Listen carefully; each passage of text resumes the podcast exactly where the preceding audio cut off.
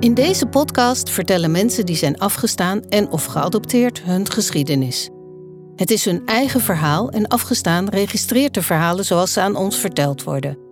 Deze levensverhalen kunnen impact hebben op de luisteraar. Mocht je na het horen van deze podcast vragen hebben of meer informatie willen, ga dan naar verledeninzicht.nl. Hi, fijn dat je luistert. Wij zijn Karine Dorgelo en Georgia Graden-Wietskamp. Samen maken wij Afgestaan, de binnenlandse afstands- en adoptiepodcast. Toen ik zes maanden oud was, ben ik bij mijn moeder weggehaald terwijl ze zelf niet thuis was en naar een kinderthuis gebracht. En ik ben direct na mijn geboorte in een instelling terechtgekomen, waar ik onvindbaar was voor mijn moeder. In deze podcast willen we de verhalen laten horen van Nederlandse afstandskinderen en binnenlands geadopteerden. Misschien denk je, Nederlandse afstandskinderen? Alle geadopteerden komen toch uit landen ver weg? Maar tussen de adoptiewet in 1956 en 2018 werden er ongeveer 28.000 kinderen afgestaan in Nederland. Al deze mensen zijn nu volwassen, hebben soms kinderen en kleinkinderen, maar kennen vaak hun eigen familiegeschiedenis niet. In de komende afleveringen kun je horen welk effect dat heeft op hun leven. Vandaag zijn we bij Meijer. Meijer werd geboren als Pieter, werd daarna Peter genoemd en heeft nu zelf gekozen voor de naam Meijer. Een naam die wortels geeft aan zijn bestaan.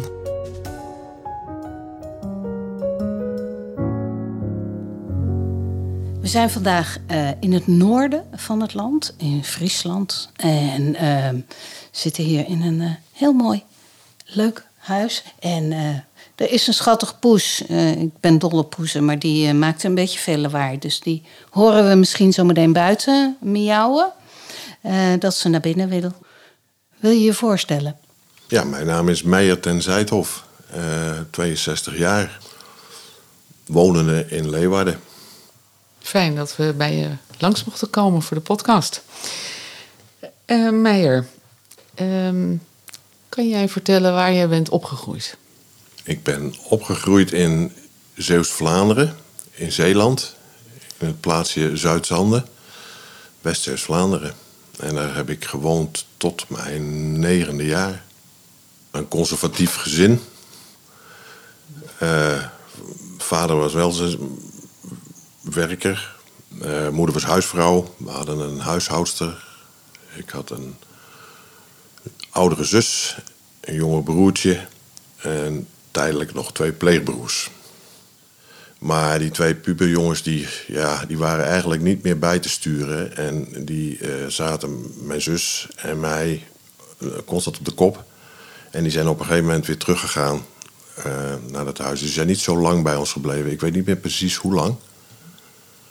En dan had ik mijn zus en na mij is ook nog een broertje geboren. En ik herinner mij dat het een fijne sfeer was toen in, in, in Zeeuws-Vlaanderen. Uh, ik kon goed met mijn zus opschieten en goed met mijn broertje opschieten. Het was de mooiste tijd van mijn leven eigenlijk, die eerste jaren. Ja. Uh, het was allemaal uh, ja, goed geregeld. Uh, moeder was thuis, mijn vader naar het werk, vaste patronen qua eten. het voelde heel veilig, maar toch was ik een angstig kind. En dat zal wel in mijn aanleg zitten, denk ik. Je zei net, het was mijn mooiste tijd, die jeugd in Zeeuws-Vlaanderen. Kun je eens een, een dag beschrijven? Van wat deed je? Hoe, hoe zag zo'n dag eruit? Nou, ik had, al, ik, had bij, ik had al gezegd dat we dus altijd allemaal vaste dingen hadden. Dat, we, dat, ook, dat begon al met het eten. We wisten iedere dag van, oh, dan eten we weer dat. Uh, nou ja, s ochtends uh, moest, ik, werd, ik, moest ik, werd ik naar het dorp gebracht. Wij, wonen net buiten het dorp. En daar stond dan een meneer klaar met een grote Amerikaanse auto. En die bracht mij naar het, aanliggende dorpje. Want daar zat ik op school met een paar andere kinderen. Op school was ik een doerakje en vonden ze me een Pietje Bel. Want ik deed toch heel vaak dingen die helemaal net buiten, buiten de geëikende laag. Maar ik ervoer dat niet zo. Ik vond het allemaal prachtig daar en ik vond het heel erg leuk. En ik kwam smiddags thuis en we woonden op platteland. Dan speelde, ik, dan speelde ik buiten in het veld bij de suikerbieten. En ik had een vriendje die werkte op de boerderij en daar ging ik naartoe. En dan, dan, dan keek ik bij het melken van de koeien, wat ze toen nog deden met een krukje. Ik vond het allemaal prachtig. Ik vond het allemaal prachtig. En dan kwam je doodmoe kwam je thuis en dan had mijn moeder het eten klaar. Moest me wassen, tijd op bed. En dan lag ik in bed en dan moest ik weer aandacht, want ik kon nooit meteen slapen. En dan moest ik huilen, want ik had wel vaak nachtmerries. Misschien dat mijn angsten toen zich s'nachts Manifesteren. openbaarden, zeg maar. Want, want mijn vader moest steeds weer terugkomen om mij gerust te stellen. Ga nou maar slapen, Peter. Ga nou maar slapen. En dan was ik een bang jongetje. Ik heb nog, nog steeds nachtmerries. Dat is het enige wat. Maar, maar, maar verder was de dag was, was feest. En vooral het, het spelen in het land was, was gewoon enorm leuk. Dingen zoeken, eh, bij, achter, de, achter de trekker aanlopen voor bij de boer. Ja, en zondags maakten we altijd een loopje naar het strand. Want we woonden pal aan het strand eigenlijk. En dan gingen we kijken daar en, eh, of het stormde. Dus ja, een prachtige tijd. Gewoon een prachtige tijd. Als je veiligheid wil ervaren als geadopteerde... oh, dan zat ik die jaren daar heel goed. Ja. Ja.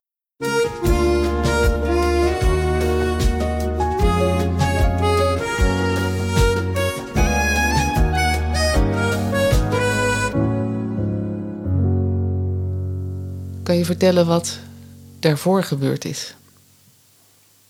Rond jouw geboorte. Ehm, ja, zoals het mij verteld is en ik het gelezen heb, moet ik het even, eh, even vertellen. Ehm, ik ben geboren uit een ongehuwde moeder eh, in de Helderingsstichting in Zetten. Helderingsstichting was een, eh, een centrum voor eh, werkende jonge meisjes, waar ook een afdeling was voor meisjes die ongewenst zwanger raakten. En daar was mijn moeder er een van. En ja, daar kwam ik ter wereld. eh, aanvankelijk met het idee dat, me, dat ik bij mijn moeder zou blijven. eh, en dat wij bij familie zouden gaan wonen. Maar goed, mijn moeder eh, heeft dat geprobeerd. Maar overal waar zij kwam bij familie belandde ze in een ruziesfeer. En kwam ze weer terug op de Helderingsstichting. En ehm, ze- zwierf met mij door parken en ze, ze nam me constant mee van het is mijn kind en ik doe wat ik wil. Wat dat betreft had ik een koppige moeder. en eh, toen hebben ze mij bij haar weggehaald en mij geplaatst in Huizen Welkom in Arnhem. En mijn moeder is in de Helderingsstichting in Zetten gebleven. En vanuit Huizen Welkom eh, vonden ze een pleeggezin voor mij. Aanvankelijk was dat dus een pleeggezin. Hoe oud was jouw moeder toen ze zwanger raakte van jou? Ze was 18 jaar toen ze zwanger raakte.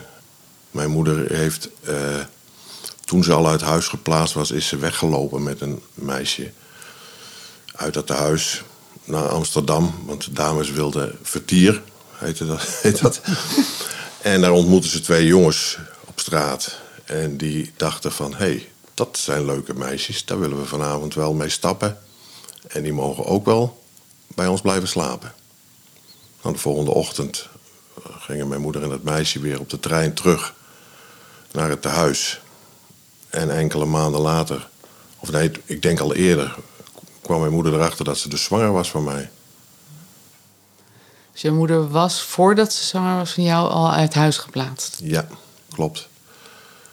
Mijn moeder, ha- haar familie, eh, ja, had ook een heel turbulent, turbulente geschiedenis. Van kinderen die in tehuizen kwamen. Eh, de Tweede Wereldoorlog heeft daar een hele belangrijke rol in gespeeld. Want mijn moeder kwam uit een, eh, wat ze dan noemen, een ja, foute familie.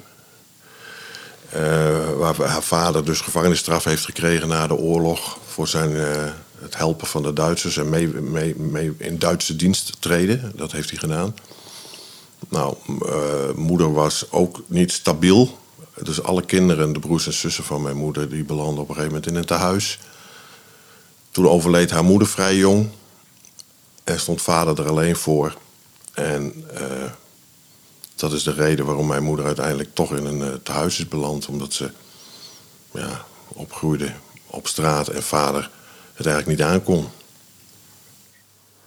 Is hij jou in die jaren nog opkomen zoeken? Of, of? Zij heeft aanvankelijk, maar dat was nog in Doorwerd... toen ik net als pleegkind bij de familie de Zijtel was geplaatst... toen zwierf mijn moeder over straat, want ze liep gewoon weg. En ze deed gewoon wat ze achter mannen en jongens aan. En dan was ze op een gegeven moment berooid en vervuild. En dan stond ze ineens bij de familie de Zijtel voor de deur... van kan ik een bad krijgen en mag ik hier even zijn... En dan, maar daar weet ik dus niks meer van, want toen was ik te jong. En, en dat mocht dan? Dat mocht. Ja. Tot het moment waarop mijn uh, adoptieouders met, uh, met de stichting waar zij zat... Uh, afspraken maakten van ja, dit, dit kan niet meer. dit, wij, kunnen, wij kunnen niet ook nog de moeder erbij opvangen. Nee. jullie moeten met haar iets, iets doen. En toen, ja, toen, toen werd het dus minder. Ja. En mijn moeder mijn adoptiemoeder vertelde ook dat ze in die jaren, in die periode dat dat speelde, dat mijn moeder dus regelmatig daar voor de deur stond, erg bang was dat mijn moeder, mijn biologische moeder, mij onder de arm zou pakken. En zou zeggen: Dankjewel voor de moeite, ik ben weg met het jochie. Ja, was misschien ook wel een terechte angst. Jazeker, ja, zeker, ja. zeker. Ja. Maar je bent dus de eerste negen maanden uh, gedeeltelijk met je moeder samen geweest? Ja, korte momenten. Korte momenten. Ja, het, was niet zo dat zij uh, mij dan verzorgde of voedde of dat soort dingen. Ze kwam eigenlijk gewoon binnenstormen, uh, helemaal berooid. En van ik, ik, heb, ik, heb, ik moet wat eten en ik moet even een goed bed hebben. En desnoods wat geld. En dan ga ik weer. Nee, de zorg, die, die zorg nam ze in die maanden niet meer op zich. Ik heb ook mijn moeder op een gegeven moment teruggevonden toen ik wat ouder werd. En contact met haar onderhouden. En ik heb altijd bij haar gevoeld. Ze had me eigenlijk helemaal niet weg willen doen. Zij, en ja, ik ben haar. Ik ben, tot het moment dat ze stierf, was ik haar prins. Prinsje. Prins, ja. ja.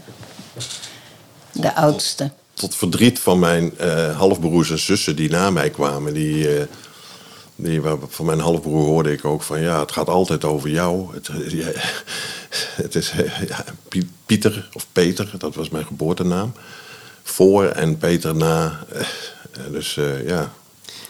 Die naam had jouw moeder jou gegeven? Ik ben geboren als Pieter de Pauw, maar mijn adoptieouders hebben mij later Peter genoemd. Dat is het. Toen kreeg ik als roepnaam Peter. Het klonk kennelijk uh, makkelijker of zo.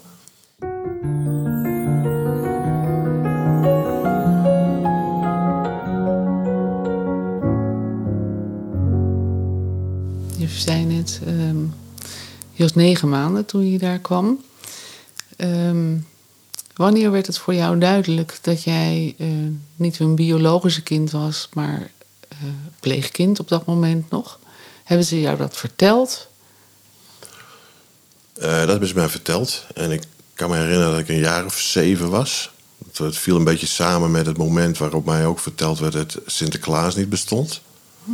Maar dat vond ik al een ramp dat ze me besodemieterden. en rond die tijd hoorde ik ook dat ik uh, andere ouders had. Nou, ik kon er helemaal niets mee. Ik begreep dat gewoon helemaal niet. Ik, ik, denk, ja, ik denk dat ik een jaar of zeven was, zes, zeven. Ja, kom op zeg. Als je dat vertelt, dat, dat, kun, je, dat kun je niet plaatsen. Er gebeurde in, in, het, in, in, mijn, in mijn leventje toen zoveel. Mijn adoptieouders gingen eigenlijk vrij kort na, uh, na mijn, mijn adoptie raakte dat huwelijk in het slop. Uh, ja, de tijden veranderden. Mijn moeder koos ervoor om progressief te worden. Vanuit dat conservatieve gezin. Die ging studeren in Brugge. Kunst, pottenbakken. Sloot zich aan, sloot zich aan bij, de, bij de hippies. En, de, en, en, en bij, bij, bij, ik belandde ineens op de gekste plekken. Boerderijen waar ze zaten te blowen. En en het was mijn vader allemaal een, een, een gruwel. Die vond het verschrikkelijk. Maar dat waren dus eigenlijk al de, de, de tekenen dat er in dat huwelijk iets niet goed ging. En uh, ja, in mijn beleving waren ze een paar jaar later waren ze eens gescheiden. En, en mijn moeder, die, die, mijn adoptiemoeder, had zoiets van: uh, wij gaan daar bij de wereld in. Achter de, achter de hippies aan. En ze nam jullie mee? En ze nam ons mee. We gingen naar vormingscentra. En uh, ineens werden onze haartjes werden niet meer geknipt. Dat, wat, wat, dat was wat ik eerder vertelde. Alles gebeurde volgens vaste patronen. We aten op woensdag macaroni, uh, we werden keurig in bad. Nageltjes die, die in die dag geknipt, uh, korte haartjes. En ineens, mijn vader bleef weg en bleef op zijn werk wonen. Zagen we bijna niet meer. En mijn moeder die, die keek niet meer naar ons om in de zin van die nageltjes. Ja, vreemd. Want het was ineens weer ineens een hele andere wereld. Mijn, want mijn vader is niet in die, in die hippie, die veranderingen, maatschappelijke veranderingen meegegaan. Die was nog steeds vast, regeltjes, netjes. Het was een gentleman. Ik heb, ik heb, in die zin heb ik bij mijn adoptievader me altijd wel heel veilig gevoeld. Van, juist vanuit die stabiliteit die hij uh, tentoonspreidde, zeg maar. Je wist waar je aan toe was toen, als jong, jong mens, heb ik mij heel erg veilig gevoeld. Uh, en, hij deed, en daarbovenop was hij ook nog de enige in de hele familie die af en toe mij eens een lekkere knuffel gaf. Van, uh, en stoeide en dat soort dingen. Dat was niet met jouw moeder? Nee. Dat kon niet. Nee? Dat, uh, met, mijn, met mijn adoptiemoeder en mijn broers en zussen was het vreemd. Een beetje afstandelijk. ja, maar goed, wij ontmoetten daar een familie en daar klikte het mee met mijn moeder en, en die familie. Dus wij verkasten naar uh, Rijswijk en kwamen in een heel groot herenhuis te wonen van drie verdiepingen. En we gaan bij die familie wonen. Allah, oké. Weg uit Zeeland dus. En toen begon bij mij echt de onveiligheid toe te slaan. Dat ik dacht, ik ben weggerukt uit mijn veilige Zeeland. En de gezinsstructuur is echt, die was al veranderd, omdat mijn vader dus niet meer in beeld was. En dan zitten we ineens in een communeachtige toestand. Wat is dit? Heel eng. En die man die begon, was een, een vervelende man, agressieve man. En die begon zich ineens te bemoeien met ons. Ik heb ook een keer een pak rammel van hem gehad en niet, niet te zuinig ook. Toen was het over. En mijn moeder had toen al een hersentumor in ontwikkeling. Alleen dat wisten we toen nog niet. Toen hebben mijn opa en oma, de ouders van mijn adoptiemoeder, die hebben gezegd: Jij komt nu met die kinderen uit Rijswijk terug naar Leeuwarden mijn opa die had hier onroerend goed. We hebben wel een huis voor je. Jij gaat daar wonen met de kinderen, want wij willen een oogje in het cel houden. Die hadden toen al door van... Is niet goed. Dit is niet goed. Zij heeft de grip. Uh, jeugd en gezin kwam er op een gegeven moment ook bij. Het, ze was helemaal de grip kwijt. En het, ja, de hersentumor die drukte alles weg. Aan, uh, ze kreeg ook toevallen in de kamer. En er was niemand bij ons die, de, die iets deed. Wij snapten er helemaal niks van, joh ligt ineens een schuimbekkende moeder op de, op de vloer. En ook de volwassenen die daarbij er waren? geen volwassenen. Die waren er niet dan? Nee, mijn Moeder, wij waren alleen met mijn moeder. En mijn opa en oma die woonden een aantal straten verder. En mijn oma kwam regelmatig kijken van... lopen die kinderen dan? Want we liepen er ook op een gegeven moment bij. Vies het was allemaal... Mijn oma weer nieuwe kleren kopen. En uh, ja, tot, tot mijn moeder uiteindelijk in het ziekenhuis terecht kwam. En toen bleek ze dus al een, uh, een behoorlijke tumor in haar hoofd te hebben. En toen werden wij vervolgens ondergebracht bij familie. Weer een andere plek. kwam ik bij een oom terecht. Totdat mijn moeder weer uit het ziekenhuis kwam. Want ze heeft het overleefd. Het was een goedaardige zwel. En toen kwamen we weer in een, uh, op een andere plek te wonen met mijn moeder. Dus dat was, uh, dat was een spannende, onrustige tijd was dat toen. Ja, toen begon ik te vragen van wie is mijn moeder eigenlijk en waar woont die? En kan ik die ook zien? En toen zei mijn adoptiemoeder, dat kan zeker wel, ik ga haar bellen. Of schrijven, ik weet niet meer hoe dat ging. En het eerste bezoekje was dat mijn biologische moeder met mijn halfbroers en zusje, want die, die, die, die hoefde maar een, een, teken te hebben van mij en uh, ze stapte op de trein. Zo lief. Ja. En uh, stond ze in één keer voor de deur bij dat huis met, met, met, met het hele gevolg, met allemaal tassen. Oké, we gaan zwemmen. We gaan naar het zwembad met z'n allen. En ik vond dat natuurlijk eerst een beetje, oh, dat is dus mijn moeder. En oh, dat zijn mijn broertjes en. Maar geleidelijk aan groeide dat besef wel van, uh, hey, uh, maar dat was in, de, in die on, hele onrustige periode dat dat... Uh, dus ik begrijp dat jouw biologische moeder heeft na jou nog een aantal kinderen gekregen. Ja. En zijn die bij haar opgegroeid? Die hebben ook allen...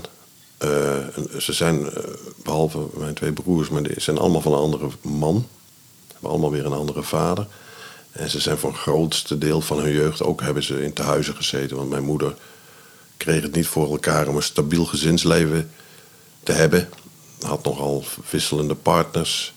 was zelf slachtoffer van geweld, drankmisbruik. In en ze probeerde met haar, want het was wel een, ja, ik noem haar altijd wel een bikkel. Ze probeerde met haar, met haar het, het allemaal goed te doen. En die mannen, maar dat was, dat was natuurlijk niet, niet van te winnen.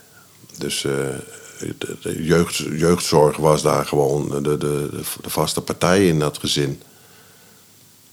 En ik heb dus twee zussen, zusjes, na mij en twee broertjes na mij nog gekregen.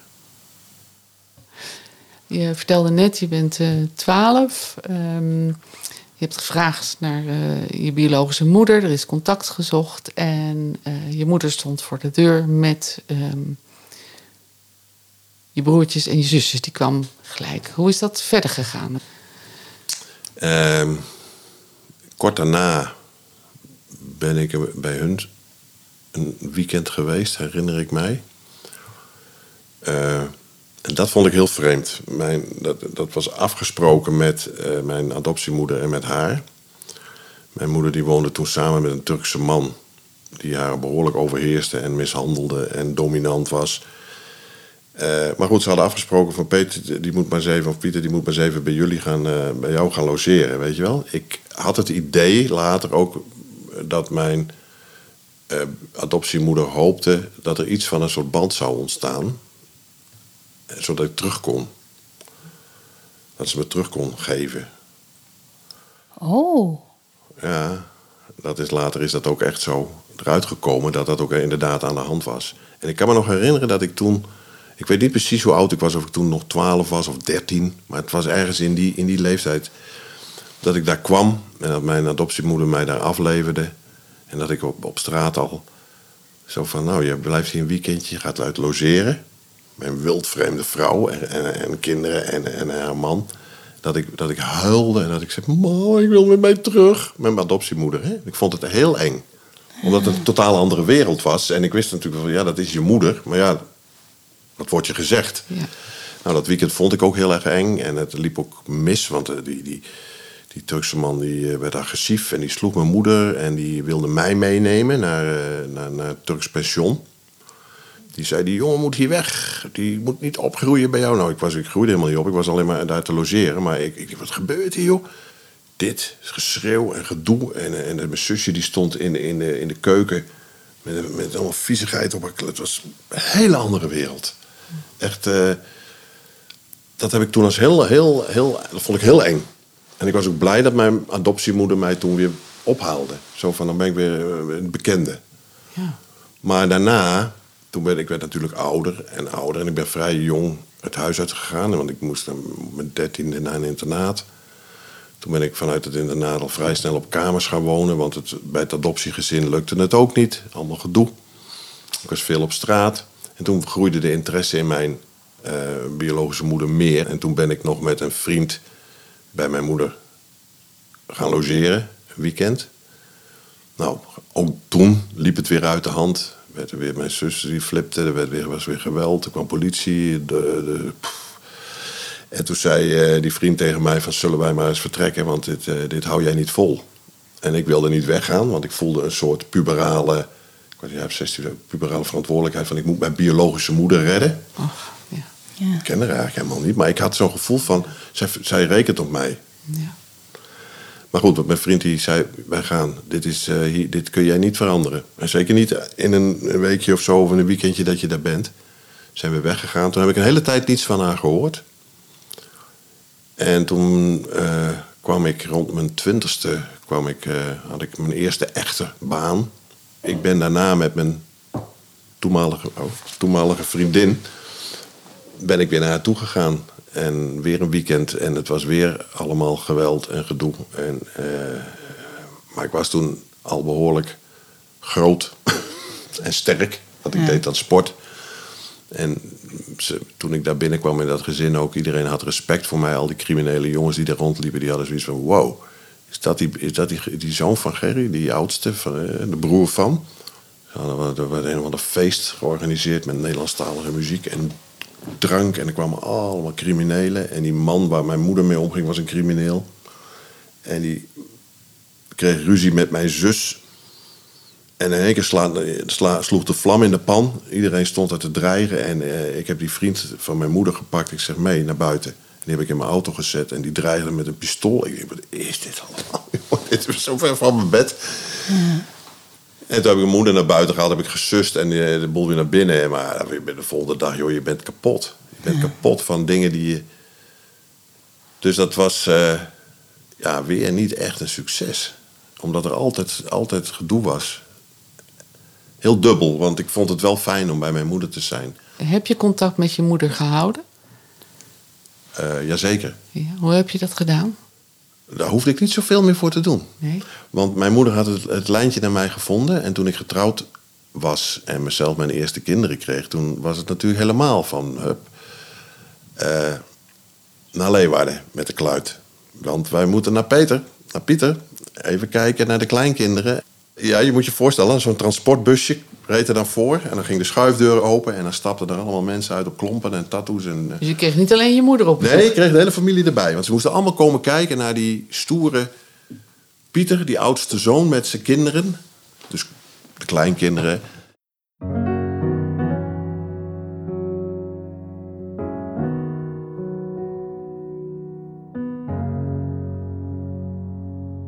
Je hebt een angstig jongetje. Hè, eh, met een gelukkige jeugd, maar wel met nachtmerries.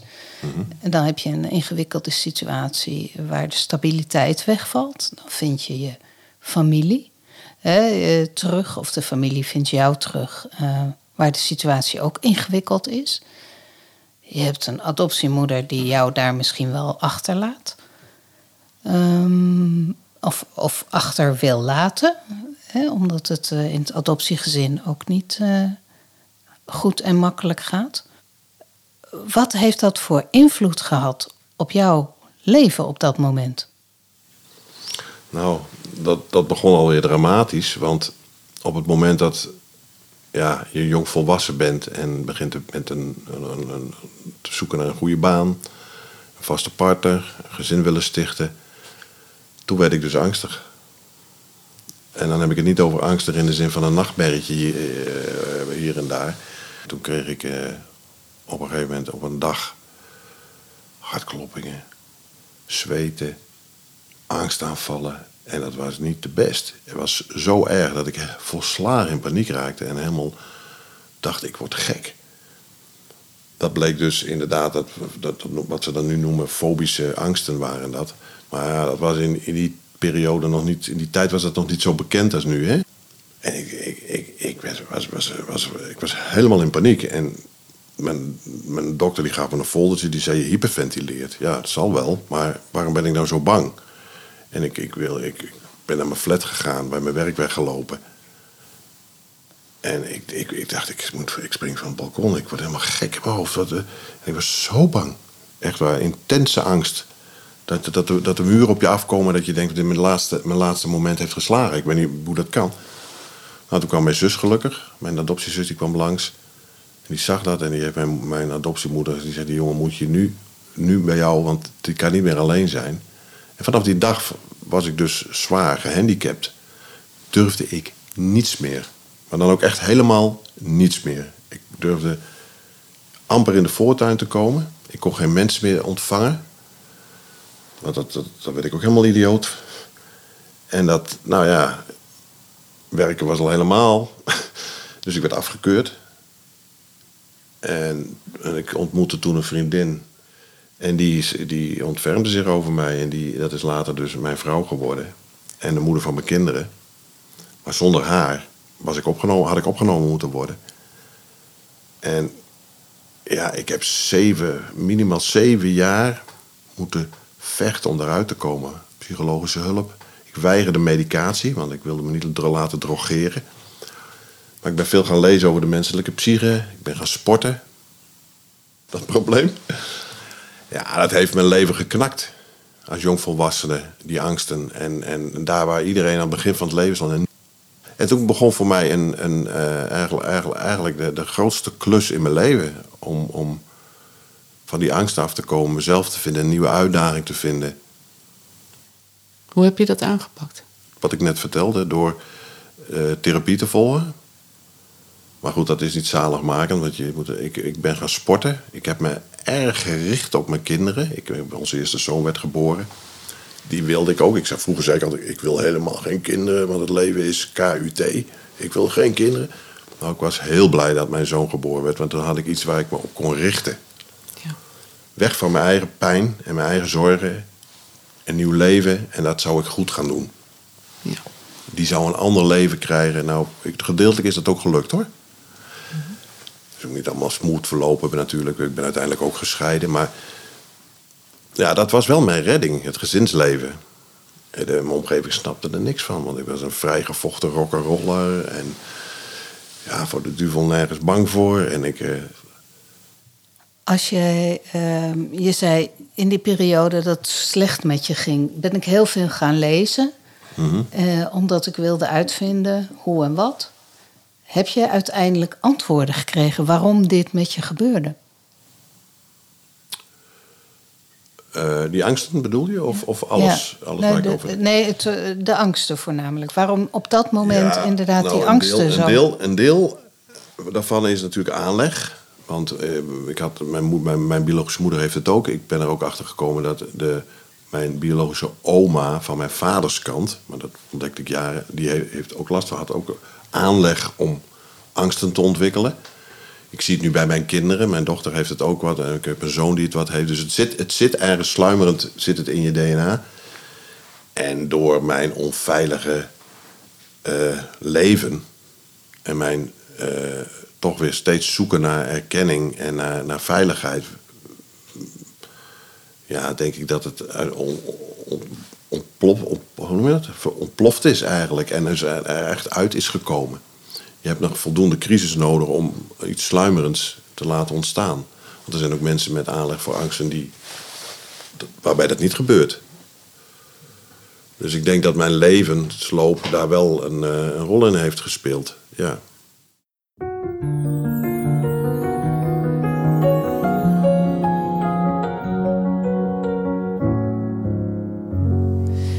Heeft jouw moeder uh, jou kunnen vertellen wie jouw vader was? Uiteindelijk wel. Dat ging niet van de slag of stoot, want dat is heel lang verborgen gehouden voor mij. Uh, onzin dat ik daarom vroeg. Onzin, dat doe je. Wat, wat interesseert jou dat nou? Nou, dat interesseerde mij heel veel. Want toen mijn eerste kind geboren werd, toen werd dat een dwingende vraag. Je ziet verdorie je, je zoon, je bent de vader. Wie is mijn vader? En ik had ja, toch wel uiterlijke kenmerken die wel afweken van uh, mijn biologische moeder. Ik was donker. Ik heb Stadteland afgebeld. Ik heb dossiers afgebeld. En ik denk, ik kom toch weer terug bij mijn, bij, bij mijn biologische moeder. Want ik zat vast. Bel, heb ik eerst mijn halfbroer opgebeld in Zandvoort. Ik zei, Frans, wil jij nou eens met Ma praten? Ze wil het niet zeggen. Het is belangrijk voor me. Hij zei, Pieter, ik ga het, nog, ik ga het voor je proberen. Nou, en toen belde hij terug. Hij zei, ik heb wat losgekregen bij Ma. Ze zei, je moet maar gaan zoeken naar een meneer Rob Groen. En die woonde in Amsterdam. En die werkte in die tijd bij de krant, bij het Parool of zo.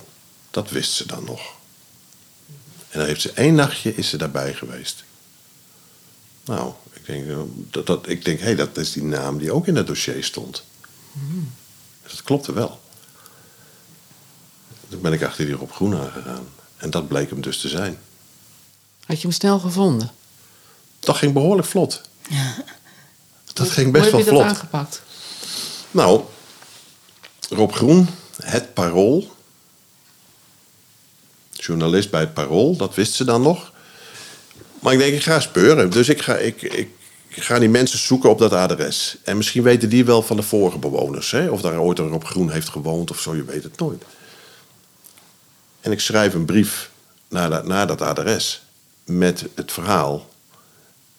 Met mijn telefoonnummer erbij. Eh, mochten ze iets weten, of iets weten van de vorige bewoners, of ze mij dan even willen bellen. Nou, een tijd later gaat de telefoon. Wat moet je van hem? Hoorde ik een, een, vrij ruwe stem, Amsterdams. Was mijn oma dus, maar dat wist ik toen nog niet. Maar goed. Ik zei, wat moet je van hem? Ja, ik ben op zoek naar een groen kind. Dat is mijn zoon. Vertel me wat je van hem wil. Nou, ik zei, ik zou hem graag willen spreken. En ze had, ze had iets van, Nou ja, het zou zomaar kunnen, dat verhaal wat hij vertelt. Hè, van dat nachtje van, eh, van haar zoon. Ze kennen natuurlijk haar kind ook wel. Ze zei, ja, hij zit in het buitenland, in Spanje.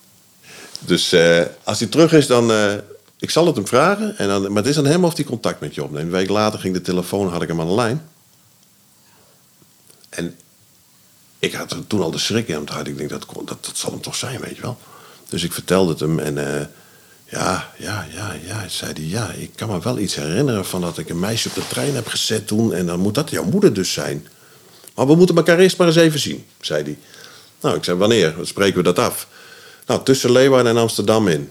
Eh Emmeloord zoiets. Heb je dan vallen valk. Laten we het daar dan doen. Hadden we, nou, hebben we een meeting gepland om elkaar te zien. Want ik, ik begon over allemaal fysieke dingen en zo. En eh, ik was dan met mijn vrouw mee, want ik was toen ook nog steeds wel heel erg angstig. En eh, we zaten daar te wachten en dan kwam hij op een gegeven moment aanrijden. En ik zei tegen mijn vrouw, dat, dat kan toch niet missen, jongen. Ik zei, dat kan toch niet missen. Echt Joods klein mannetje, weet je wel. En, en, en een donkere kop. En hij had ook die moedervlekken. Precies zoals ik, op dezelfde plekken zitten. Ik dacht van, oh, nou, die, dat, dat, dat... Maar goed, binnen praten. En ik, ik zag ook wel aan hem dat hij dacht van, wow. Dat is er een van mij. Hier, hier ga ik problemen mee krijgen. nee, dat is flauw. Maar nou, foto's uitgewisseld. En hij had ook foto's al meegenomen van zichzelf. Dus er waren al wat dingetjes. En toen vroeg ik hem naar die beharing. Want dat was, bleef voor mij toch steeds iets van... Ja, dat, dat, dat moet mijn vader hebben. Dat kan niet anders. Maar hij zei... Dat heb je van je opa, Max. Meijer, Louis, Groen. Genaamd Max. Ja. Dus dat kan ook kloppen, die lichaamsbeharing. Nou, eh, maar ik, eh, ik, ik, wil, ik wil een DNA-test en dat kan tegenwoordig. Dat was toen heel nieuw. Dat, die, die, dat wilde hij dan toch. En hij, hij zei van, weet je wat, als, als, als die DNA-test blijkt dat hij positief is en ik jouw vader ben, betaal ik de helft. Nou, en zo zijn we uit elkaar gegaan. Dus ik geen dag eroverheen die DNA-test geregeld met Lab in Amsterdam. Dus we zijn bloed gaan prikken op vrij korte termijn daarna. Gewoon een leuke foto gemaakt. Maar ik wist het eigenlijk al, joh. Ik had dat hele bloed, bloed niet nodig. Dat, eh, die DNA-test had ik helemaal niet nodig. Jouw vader wist het waarschijnlijk ook al. Maar het was, hè. Het was. Maar goed, 99,99 procent. Ik vond het echt fantastisch. Toen vond- stond er voor hem eigenlijk een hele nieuwe werkelijkheid. En daar heeft hij het best wel lastig mee gehad. Ik, ik, ik zag alleen maar een, een prachtige toekomst voor me, weet je wel. Wat uiteindelijk niet helemaal gelukt is. Want eh, we hebben geen contact meer.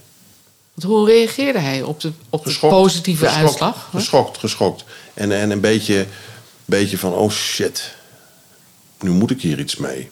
Maar ik had niet het idee dat hij daarop zat te wachten. Hij is, hij is op een gegeven moment, eh, ging schrijven met mij. En ik, schreef, ik had natuurlijk wel contact met, met zijn moeder, die oma, die ik voor het eerst aan de lijn had gehad. En die was helemaal hotel de botel. Die vond het fantastisch. Die, die, die belde iedere, iedere week en, en schreef. En die eh, verjaardagskaarten voor de kinderen. En eh, die was helemaal, ik ben oma. Of overgrootmoeder. Want hij had ik. geen Ja. andere kinderen, jouw vader. Nou, niet dat ik weet. Ik hoop dat er misschien nog eens een ergens rondloopt. Dan heb ik toch nog een broer of zo. Maar, nee, dus, maar met oma die was meteen helemaal eh, into the family. Die vond het zo prachtig allemaal. En, eh, maar hij had echt iets van... Hij had geen kinderen. Leefde behoorlijk gesloten, teruggetrokken ook van zijn familie met zijn vrouw. En dat was, wat, was heftig wat hem allemaal boven ineens binnen. Maar goed, hij deed zijn best. Hij schreef en hij zei: We moeten de relatie ontwikkelen. Ik heb de brieven nog boven liggen. Want er is natuurlijk nog geen relatie. Zo schreef hij het letterlijk. En hij is een keer naar Leeuwarden gekomen om te kijken naar zijn kleinkinderen, mijn kinderen allemaal. Vond hij allemaal wel prachtig. En hij zei: Als we in Amsterdam, dan neem ik, eh, als jullie een keer naar Amsterdam komen, want dan is opa Max wordt 70. En dat vieren we op het Leidseplein, is een café.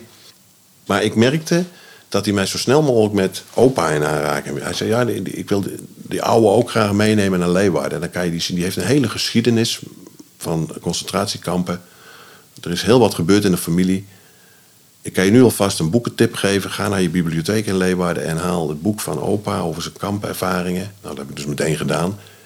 Toen ik de, de Joodse roots ontdekte ook, want het is een Joodse familie.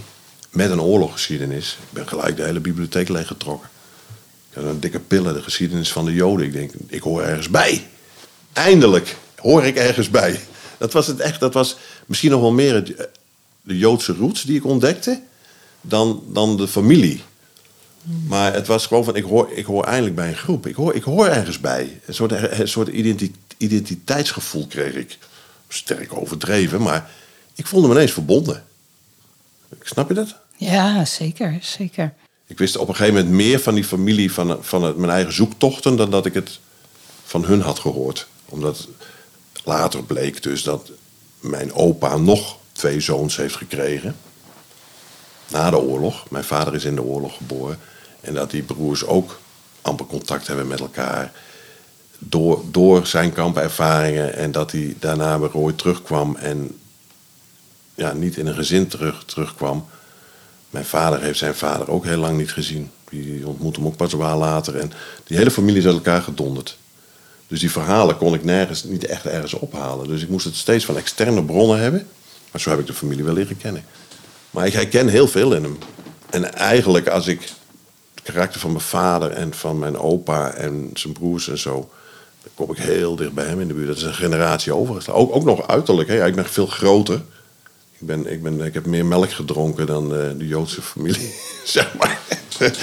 Want ze zijn allemaal klein. Ze zijn allemaal, allemaal 1,70 of zo. En jij hebt eh, jouw naam veranderd, ook in de tweede naam van jouw opa. Mijn biologische vader, eh, zijn familie kwam nergens in terug. En toen dacht ik van, goh, ik wil dat Joodse verhaal en ik wil die familie erin terugvinden. Ik ga, mij, ik ga een paar namen laten toevoegen bij mijn voornaam. En dat kon. Dat via koninklijk besluit kan je dat regelen. Achternaam was niet, niet te doen, want ik kon niet van onder mijn adoptie uit. Plus dat mijn vader mij niet heeft herkend. En toen eh, de, de naam Louis, die kwam, mijn vader heeft als tweede naam Louis. Eh, mijn opa heeft als naam Louis. Louis komt in de familie overal voor. En toevallig ook nog in mijn moeders kant, van mijn jongste zus. De zus die na mij komt, die he- heet Louise. Dus ik dacht van Louis, dat sowieso. Mijn opa's roepnaam is Max, maar geboortenaam Meijer. Meijer is een oud-Joodse naam die na de oorlog bijna niet meer voorkomt. En voor de oorlog waren er nog heel veel Joden die de naam Meijer droegen, voerden. Dus ik dacht van nou, dat is duidelijk. Ik wil twee namen en dat worden Meijer Louis. Advocaat in de hand genomen. Vraagt of hij die aanvraag voor mij wilde doen. En dat ik eh, een psychi- psychisch belang. Psychische, hi- psychische hinder, op grond van psychische hinder, Klopt. kon je dat. eh, en dan Ja. moest er wel een rapport inderdaad van de Ja, psycholoog dat is voorkomen. allemaal geregeld. En die namen die kwamen en toen kreeg ik dat. Nou, toen was het weer een reden voor een feestje. Want toen heet ik dus officieel Pieter Meijer Louis ten Zijthof.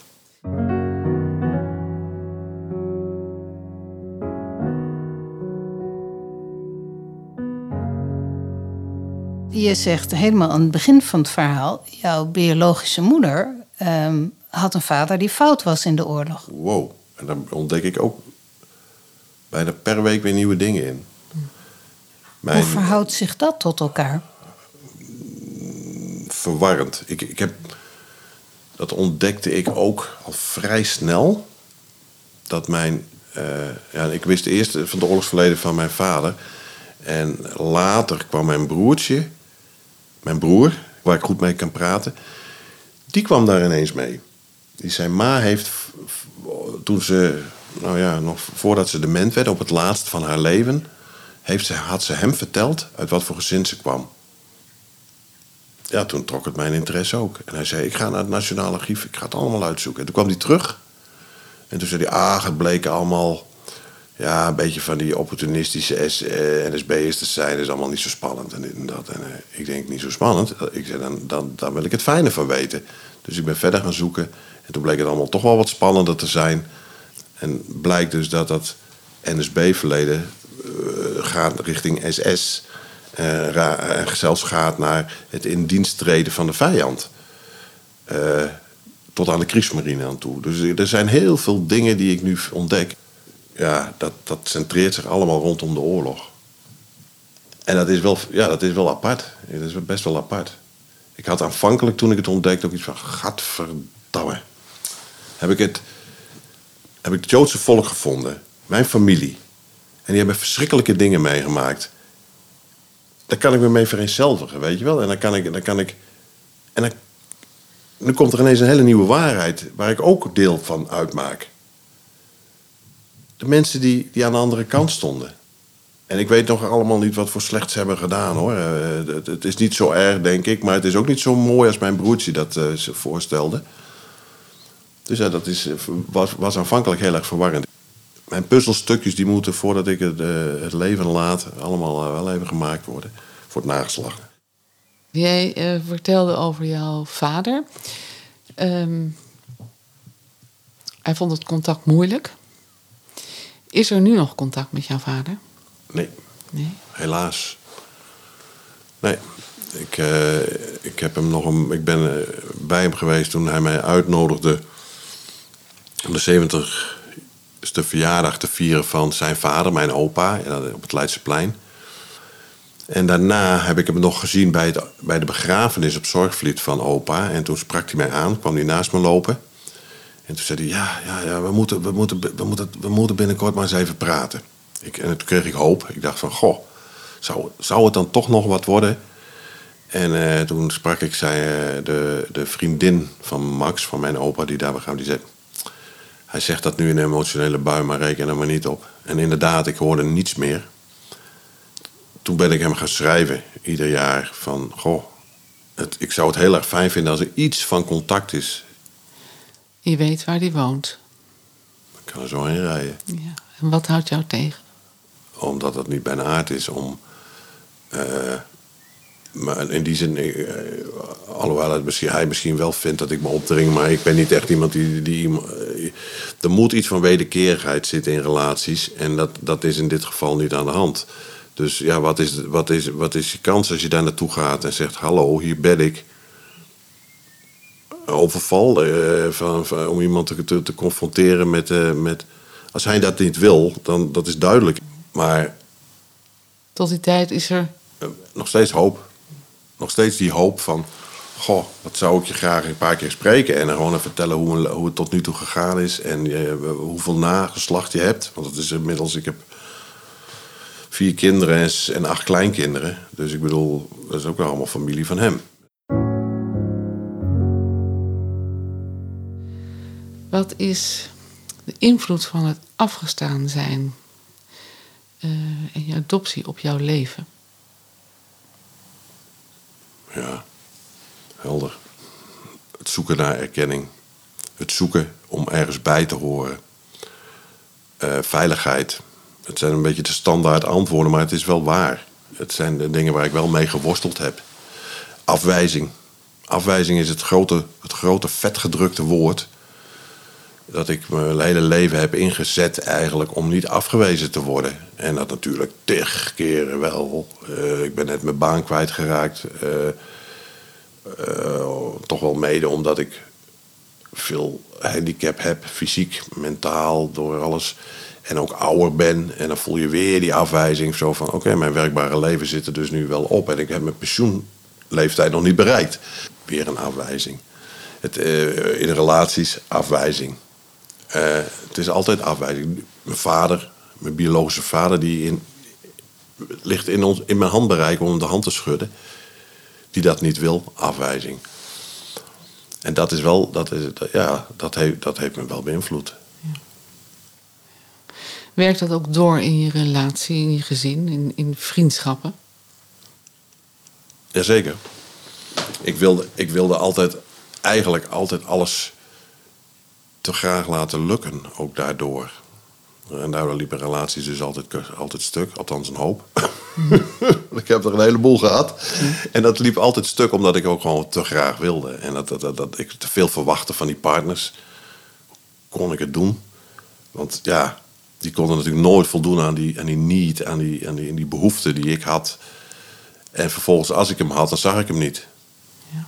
Als die behoefte vervuld werd, dan zag ik hem niet. Want die bodem was bij mij ik heb hem ooit een boek gelezen over het bodemloos. Ik weet niet of je het boek kent. Nou, het is waar. Er zit geen bodem. En je moet jezelf maar iets van een soort bodem creëren. Maar dat heeft, dat, dat, dat heeft mijn, mijn vriendschappen beïnvloed. Dat heeft mijn relatie relaties beïnvloed. Met mijn kinderen, ja, dat is lastig. Dat is lastig, want ik doe, probeer alle moeite te doen om het voor mijn kinderen anders te doen dan wat mijzelf is overkomen. Dus wel die aanwezige vader te zijn.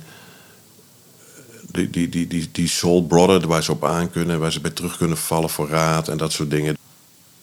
Als ik het zwaar heb, dan, dan ja, dan, dan denk ik eigenlijk altijd. Want ik heb geen familie. De enige echte familie die ik heb, dat zijn mijn kinderen. Weet je wel? Daar begint het bij mij pas. Mijn familie is vooruit. En de rest zijn verhalen en ik probeer van alles. En ik, maar het gevoel van familie, dat begint pas bij mijn kinderen.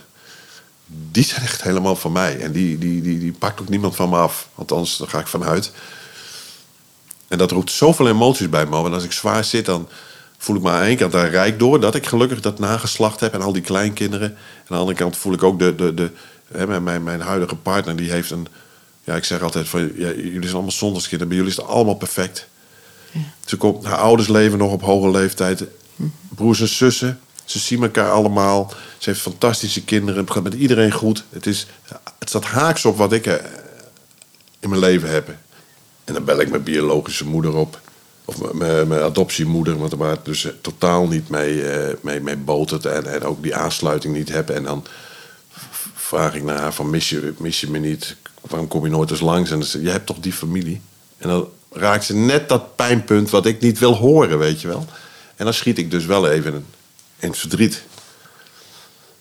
Ja, dat is, ja. ja, dat, dat, dat is het. Dat, ja. dat zijn die momenten dat ik dan even... even dat, dat is wel een heel gevoelige plek bij mij. Ja, dat merk je wel. Ja, ja. Ja, kan leren. Ik had mezelf maar... voorgenomen dat dat niet zou gaan gebeuren. Dat ik het wel weg kon kletsen, maar dat uh, is niet gelukt. Nee, maar dat is ook zo'n realiteit voor ons. Je zegt, uh, er is geen bodem. Maar er is wel een generatie na je. Hoe voedt een bodemloos persoon op? Mamma mia, wat een vraag. Uh, met, met, veel liefde. Dat sowieso. Met een zachte benadering van alles. Dat, is, dat, dat heb ik mezelf, dat zit in mij. Ik, ik, uh, en, en, en, en, en wijsheden ja, vergaarde wijsheden uit het leven van mijzelf, maar ook uit, uit bronnen, uit boeken, uit uh, studie, uit uh, weet ik wat. Ja, zo voed, zo voed ik op. Ik weet eigenlijk niet of het hun leven beïnvloedt. Ik denk soms wel. Ik denk dat ze soms wel last hebben van dat ik niet sterk ben sowieso niet. Dus dat ik niet altijd klaar kan staan uh, wanneer zij dat misschien nodig vinden. Of het nodig is, dat is weer een, ander verhaal. Uh, de momenten dat ik even met mezelf worstel en me terugtrek en het verdriet, dat zullen ze ook mee hebben gekregen. En dat zullen ze ook zien. En zo praten ze ook over mij. Van papa is, uh, bij papa kun je altijd voor, voor raad en wijsheden en goede dingen terecht. Ik weet ook niet of ik ze voldoende, ik denk van wel, maar of dat zo is, of ik ze voldoende veiligheid heb kunnen bieden. Toen ik ouder werd, heb ik er nog wel eens over gefilosofeerd. Van stel dat ik nou bij mijn vader was gebleven, daar in Zeeland, als dat had gekund. Hoe had mijn leven er dan uitgezien? Want mijn vader, die wilde altijd dat ik ging studeren die, zag, had, die zei: Je hebt capaciteit om advocaat te worden. En uh, dat had hij aan alle kanten ondersteund, ook financieel. Hij had mij ook die veiligheid kunnen bieden. Hè, de, de, de, en en de, de, de rust om te studeren. Maar ja, als als. Ja. Maar ik probeer wel bewust dat te zijn voor mijn kinderen wat ik wel gemist heb als vader. Daar zit heel veel verdriet. Heel veel verdriet dat ik dat, dat familiegevoel pas ben gaan krijgen toen mijn eigen kinderen. En het is me geluk geweest dat ik kinderen heb gekregen. Want anders weet ik niet of ik deze leeftijd had gehaald. Klinkt heel dreigend, maar dat is het ook. Dan had het zomaar gekund dat ik onderuit was gegaan. Mijn kinderen hebben mij op een cruciaal moment waar ik eerder over vertelde, zo rond mijn twintigste toen ik angst hebben, mijn kinderen hebben mij op de been gehouden. Niet de manier, niet, niet een goede reden om kinderen te krijgen. Maar het was wel zo. En ik heb het beste van proberen te, te maken. Maar mijn kinderen geven, geven, geven bij mij wel richting en doel in het leven. Nu nog, tot de dag van vandaag. Ik ben er hartstikke blij mee. ja. Je hebt contact gehouden met je biologische moeder. Eh, leeft zij nog? Zij is overleden. Een aantal jaren geleden. Ze is de laatste jaren gaan dementeren. En eh, wij, mijn huidige vrouw en ik wij kwamen daar eh, voor haar dood, de jaren daarvoor, zijn we nog regelmatig bij haar geweest. En dan lag ze, lag ze op haar bed in de woonkamer, sigaretjes rokend nog, want dat, bleef ze maar doen. Allerlei dingen te vertellen en uh, soms dingen dubbel, want ja, het hoorde ook bij haar ziekte. Maar dan was ze iedere keer weer blij dat ze mij dat. En, dan, dan, en later, toen ze in het huis werd opgenomen voor dementerende ook, dan kwam ik binnen en dan keek ik om de hoek. Pieter, zei ze dan. Hoe weet jij dat ik hier ben? Ja. Maar zo lief. En ja, ze lag op een gegeven moment met, met beertjes en knuffeltjes op bed. En eh, echt, echt, ja, we hebben het goed afgesloten met z'n tweeën, mijn moeder en ik. En ik, ja, dat heeft mij een enorme ru- rust gegeven, een boost. ja, heel fijn. Mooi. is dat. Ja, Ja, heel ja, fijn. ja. Maar het is, het is levenslang eh, eh, een lijntje geweest tussen jullie. Ja, en vooral het gegeven dat ik weet, natuurlijk door de omstandigheden kon het niet. Dank je wel. Tot jullie dienst. Het was een eh, bijzonder gesprek, Ja, vond ik. Ja. En we hebben ja, heel veel gehoord. ja, joh. Een bewogen leven. ja en, en nog een hoofdlijnen, hè? Ja. Nog steeds een hoofdlijnen. maar- De podcast Afgestaan is gemaakt door Georgia Kranewitz-Kemp en Karin Dorglo. De editing werd gedaan door Constantin Johannes bij The Sound Republic. De muziek is Ruth uit 2021 van Duke Harrington te vinden op Epidemic Sound Open Spotify. Als je onder de indruk bent van deze podcast, wil je hem dan delen via je socials? En als je ons 5 sterren geeft, kunnen anderen ons beter vinden. In de show notes kun je meer informatie vinden over Stichting Verleden in Zicht voor Nederlandse afgestaanden en binnenlands geadopteerden en over de andere onderwerpen die in deze aflevering ter sprake kwamen. Wij maken deze podcast omdat we dit belangrijk vinden. Vind jij dat ook? En wil je ervoor zorgen dat we dit kunnen blijven doen?